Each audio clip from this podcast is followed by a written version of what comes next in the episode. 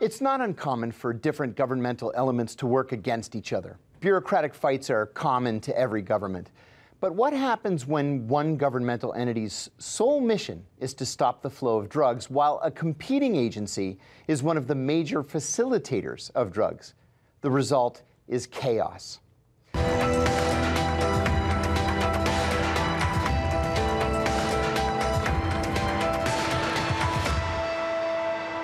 Welcome to the Whistleblowers. I'm John Kiriakou. One of my favorite television shows is called Narcos, which has appeared for several years on the Netflix streaming service.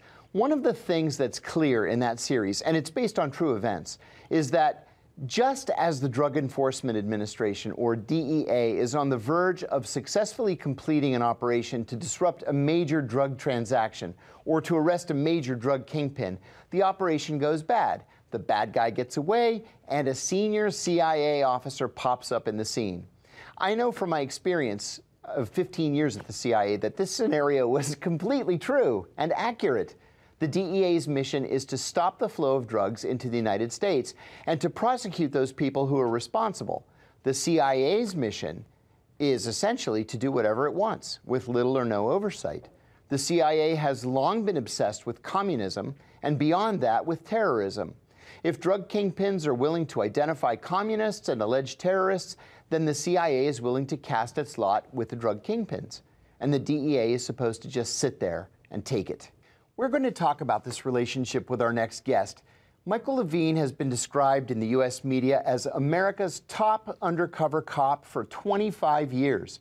A career veteran of the Drug Enforcement Administration, he's a respected author and lecturer, having appeared as an expert witness in more than 500 civil and criminal trials in the U.S. and abroad. He's lectured on undercover operations and human intelligence for the U.S. Defense Intelligence Agency and the Federal Bureau of Investigation's Advanced Undercover Seminar, as well as for the New York State Division of Criminal Justice Services and the Royal Canadian Mounted Police. There aren't many people in the world who know more about undercover operations than Michael Levine. Michael, thank you so much for joining us. My pleasure, John. I have so many questions for you that I barely know where to start. I suppose we should begin with this relationship that the CIA seems to have had for decades with people and organizations that are active targets of the DEA. I remember when I was at the CIA, drugs were of literally no concern to us. Transferring into the CIA's counter narcotics center was considered to be a career ending move. And as it turned out, the CIA was working against the DEA for much of that time. Tell us about that. Well, I'm going to give you my personal experiences, and uh, as I would if I were testifying in court. Mm-hmm. Uh, I initiated a case while I was the DEA station chief in uh, Buenos Aires, in Argentina and the case was into a man by the name of Roberto Suarez. Roberto Suarez subsequently was called the biggest drug dealer alive before a secret session of Congress. Uh, DEA at that time didn't even know who he was. When I got involved with uh, Suarez, I learned that he was dealing massive amounts of cocaine all over the world. He was literally controlling the flow of cocaine globally. Uh, as I started reporting this to the Drug Enforcement Administration, my first orders came down that I was to open my files to Central Intelligence. Hmm. My this meant that I opened this massive wall-sized vault and they they just came at their will with, from the, their station within the embassy and began to go through the files the Roberto Suarez case. Began to make copies, take them. There was nothing I could say. I had been ordered by DEA to open those files. So it's kind of ironic that after I retired from DEA and began writing, I I put a FOIA request with CIA for my for my files, anything they had under my name, and right. it came back, we have nothing. Uh, anyway, see, uh, what I found out in working the Roberto Suarez case, strange things started to happen. Uh, I had to differentiate between deep cover and undercover. anybody who puts on uh, a suit and carries a gun calls himself an undercover agent. A deep cover agent is the guy who goes into the enemy's turf and seduces him literally out of his life. Uh, you, in DEA parlance, they have when you get on the radio when you're a deep cover agent, you say, "I'm going in." Often, those are the last words of that man. Mm-hmm. The undercover agents are the people who stay outside and quote unquote cover the deep cover man, it, it, which they really can't do. Uh, often, what happens is they they do a botched job of covering the the, the deep cover agent. The guys inside see them outside get burned, as you know what that means. Sure. Uh, they they get burned, and the deep cover agent dies consequently. Yes. You will read. You will read about none of this in the newspapers. Uh, with the Roberto Suarez case, what began, how it began to manifest their presence in the case was DEA headquarters assigned us a, a plane that really couldn't do the mission. That is, the mission in this particular case, and it was the first time it was done, was to fly a plane into the jungles of Bolivia, pick up the first load of cocaine from Roberto Suarez and uh, deliver them to the United States. The pilots came to me, and this is all in my book, uh, The Big White Lie, mm-hmm. which is, thank goodness, still selling. Uh, and the the uh, pilots came to me and said, "This plane is the wrong plane. Not only that, it's got an N number that was used to ferry Bolivian police oh a couple of years ago IDEA. This is all in the book, and uh, if you go through a book li- libel reading, you know that you go through a, a, a, a, more stringent proof of what you put in than any any case you would present in court. It's, oh yes, because money, money, money's involved. Well, the eight we we and this is captured in the book. I told the guys who were going to actually get on the plane and fly into the jungles, I said, I wouldn't blame you if you didn't do it. Three of the bravest men I've ever known mm-hmm. said, No, we're going to. They flew that plane into the jungles, picked up that load of cocaine, and against everything that the Drug Enforcement Administration and Central Intelligence could do, made it back. And I thank God to this day. Uh, if people are seriously interested in CIA's involvement from a firsthand witness, there's a book, uh, it's only in Spanish, El Rey de la Cocaína, The huh. King of Cocaine by Ayda Levy Suarez. She, she was present during his meetings, this mm-hmm. monster drug dealer with Central Intelligence.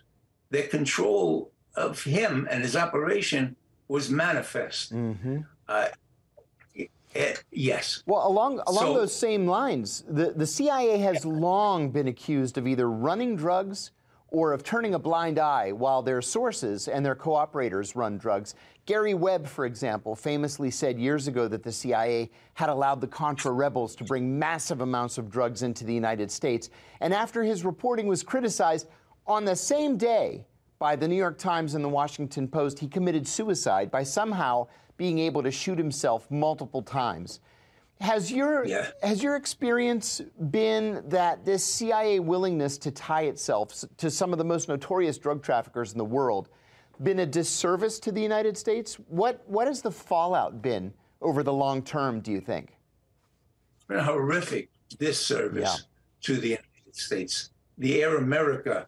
Read anything you can about Air America, mm-hmm. a CIA proxy uh, airline which was flying, literally flying uh, heroin, heroin uh, precursors across the Golden Triangle area. Mm-hmm. Uh, when I was in, when I was transferred to DEA headquarters, I was charged with tracking the flow of the Shan United Army. At that time, they were trafficking heroin right across the the jungles of of Cambodia Thailand to to uh, Bangkok to Udon Air Base in uh, in in Thailand, and this was where we first, as a DEA agent, I first received words that they were they were putting the drugs in the bodies of GIs being sent back from Vietnam. Oh my God! This was the, this this was the Herman Jackson investigation. Right. It was my it was my investigation. Uh, it was the only one. The the the investigation you see in the movies uh, where they're flying drugs in the coffins, etc. Mm-hmm. That was, I mean, it was really bull. Uh, it, it, as a matter of fact, uh, along with a couple of other DEA agents who uh, called corrupt and whatnot, we uh, we started a lawsuit against the uh, film company, which if you ever try to sue a film company, you better hire you better hire three law firms. That's right. uh, yeah, I mean, the, the question is: Did CIA get involved with drugs every way possible? Every way possible. They use it. As, yeah, they use it as a political tool. We're going to take a short break. We're speaking with legendary Drug Enforcement Administration Officer Michael Levine. We're going to take that short break and continue the conversation. Stay with us. We'll be right back.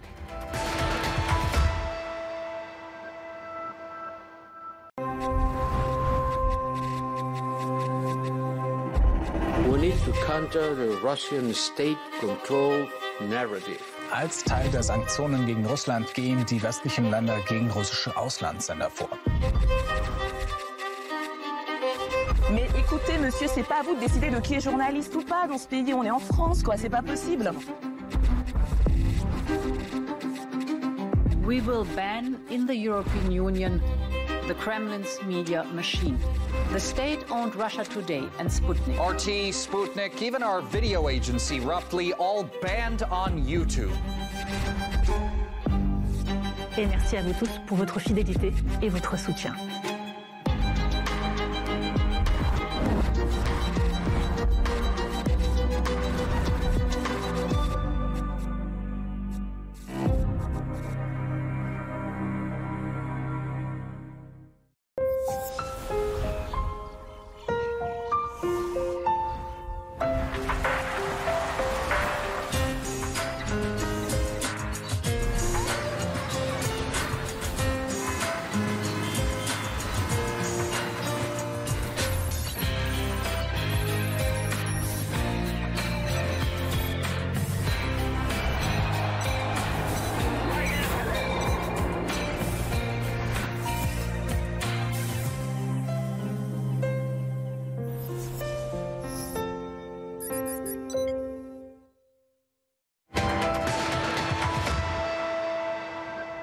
Welcome back to the Whistleblowers. I'm John Kiriakou. We're talking about the antagonistic relationship over drugs and drug trafficking between the CIA and the Drug Enforcement Administration, or DEA.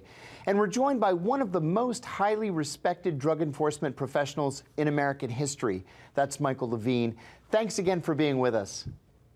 Thank you, John, for giving me a chance. This is so much cheaper than a psychiatrist for me. I, I I'd be interested to know about your bureaucratic experiences uh, with the CIA over the years. Certainly, you've gone head to head with the agency on these issues. What was that like? And what kind of administrative and perhaps political support did you receive, if any? Well, I once asked when I was in when I was stationed at the embassy in Argentina, I once asked them for uh, the lens of a listening device. Mm-hmm. Of course, they, they, they give me. I tried a few times camera listening device, nothing. You get got nothing from the CIA. Not that that's so so very important, but they had all of this going on in the American press about how the CIA is now involved in the drug war and you had all these international DEA deep cover agents all laughing and saying, "Oh yeah, they are. They're deeply involved." The, what I want to Im- impress on uh, not impress. I, I want you all to know, the audience to know too, that I right now function as a trial consultant and expert witness. You could see my bona fides on policetrialexpert.com. It will tell you the kind and the level of cases in which I am now testifying.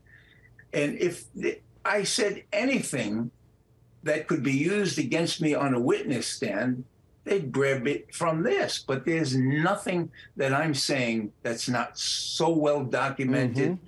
that we can we can open up a separate court case for it. And it's really important for the audience to understand that. Uh, and other than that, let it rip. I'm again really happy to be really happy to be here, John. Oh, thank you. One of the accusations that you made against the CIA, and I have to tell you, I believe every word of it, was that it negatively influ- influenced a very important DEA operation.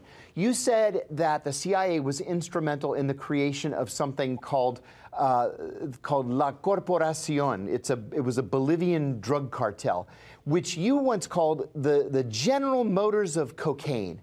Can you tell us about that? Yes, it's again, it's in the book, mm-hmm. The Big White Lie. That story. If I live long enough, I should write a whole other book.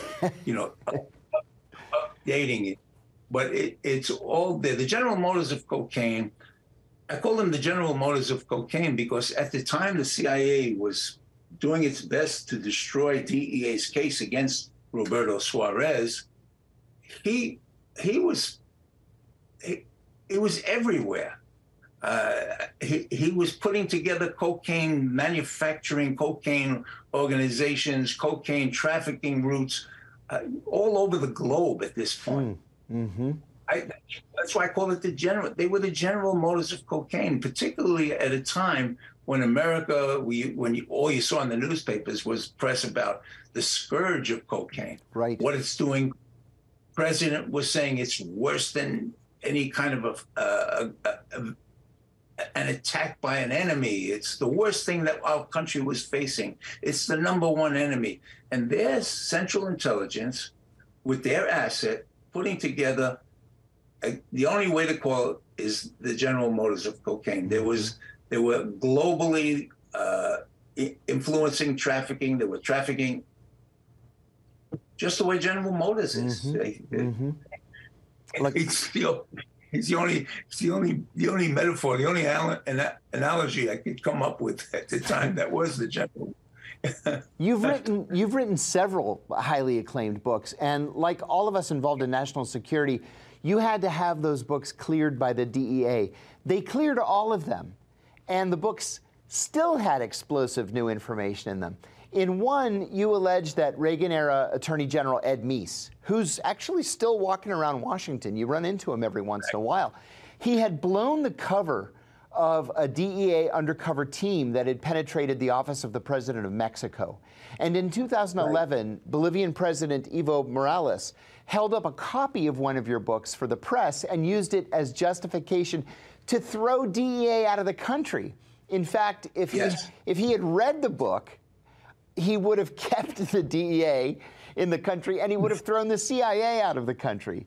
Tell us about those incidents. Exactly. They were a shock to me, actually. Uh, I, I started writing that book. Nobody was watching me. Mm-hmm. You know, and I, I thought, what is wrong with these people? They, they, my entire career, I had been under investigation from day one. The investigation continued to years after, but yet nobody was aware of what I was doing. I don't know how that happens, John. You could probably explain that better than me. Bureaucracies are just not that smart. I'm ready. Uh, they, in fact, bureaucrats, uh, most of the bureaucrats I've met are just really not that smart. They come from a class of people that uh, all they seem to think about is their own self-aggrandizement. Right. Uh, power. And if you feed them, you know, I was very good at deep cover work because I knew I knew how to seduce people. I knew how to seduce very bad guys. Uh, well, it's almost the same logic when you're dealing with a bureaucrat. you, Sure. you just, yeah, yeah. So he asked me to explain me. I can't. I, I really can't explain me. I'm just incredibly lucky, or they weren't watching the store. The- Right. The, what else? Yeah. What What else can you say about that? You, you know, I think when Aldrich Ames was a CIA agent, and seven years of that time he spent uh, working for working for the KGB. Right. And when they finally caught him, where did they put him? They put him in charge of cocaine uh, of the, the drug desk, See? well, you don't have to you, you you don't even have to think about it. I, I, I'm just glad I'm talking to you because. I, I'd like to sit privately with you and talk about I'd, some I'd of love this it. stuff. I'd love it. And you know what? Yeah. Let me let me add something to your to your thought there. A CIA psychiatrist once told me that the CIA actively seeks to hire people who have what he called sociopathic tendencies, not sociopaths, because sociopaths are impossible to control. But the problem is, if you're a sociopath, you have no conscience. And you, so you blow right through the polygraph exam. And so while the CIA says that it doesn't want sociopaths, in fact, the place is full of sociopaths. And that's Yeah, how they get yeah. themselves into these predicaments. Yeah. You, uh, having a conscience is like dragging an anchor around in that world. That's right. In your world, you can't, you just can't. You're, Uh, you're exactly right. That's exactly what it is. I can't tell some of the things, you know, I'm also a, a vet, veteran, and uh, I, I, I'm getting PTSD uh, care from the Veterans Administration. Right. who considered who considered my experiences uh, as a deep cover agent more traumatic than than uh, military experiences. And, Oh, I believe and, that. And, and in their logic, they said, "Well, you were serving your country, so you know it all comes. That's right. It all comes under this." But That's right. You know, I, I've awakened in the middle of the night more than once, uh, shouting, "Where's my gun?" which just p- used to panic my my wife. Uh, tell us what you're what you're doing to stay busy now. I know that you continue to testify as an expert witness all around the country. You write, you continue to speak, and you have uh, a radio show. How else can our viewers keep abreast of uh, the work that you do? um, MichaelLevineBooks.com. Excellent. As videos it. It'll it, it, it gives you the everything about the book itself. It's really important if you're interested. Uh, PoliceTrialExpert.com. PoliceTrialExpert.com is my professional website. Uh, this this is what I do now. Uh, I'm deeply, deeply involved. My wife and I are writing another book. Excellent. I, there's no way in hell I'm going to live long enough to finish all these things I'm involved in, John. But that's okay too. What what what I wanted to say was, when I was assigned to Argentina, I was told to activate these special special action units, SAC units. Well, these guys happened to be serial killers. They were they were they were the ones offing all the Argentines. Uh, they called it La Guerra Sucia, the dirty war. But uh, the dirty guys were the guys that I was paid to uh, have as my assets. They were some of the things that my job exposed me to. I, I I can't even talk about. It, it's you. I think you'll get it from reading the books, though. You deep cover and the big white lie, and as John pointed out, they both passed excruciating uh, libel reviews. So they're they are the real deal. And again, if you can, get El Rey de la Cocaína by Ayda Levy Suarez. She's a firsthand witness to CIA people coming into her house while he was running cocaine across the world. And it there's no wonder the book was never translated to English because this this the only thing wrong in the book is she thought I was a CIA agent. Oh my goodness. Well, there, there's I, I only regret that we have such a short period of time to talk. So I want to thank you, Michael Levine, for joining us today. And thanks to our viewers for tuning in. Substance abuse is a very real trap and a curse on our society. Drugs are very much like an abusive lover who treats you well at first and then beats you up, apologizes, treats you nicely for a little while longer, and then beats you up again. The trap is hanging in there for the good while trying to overlook the bad. That can never work.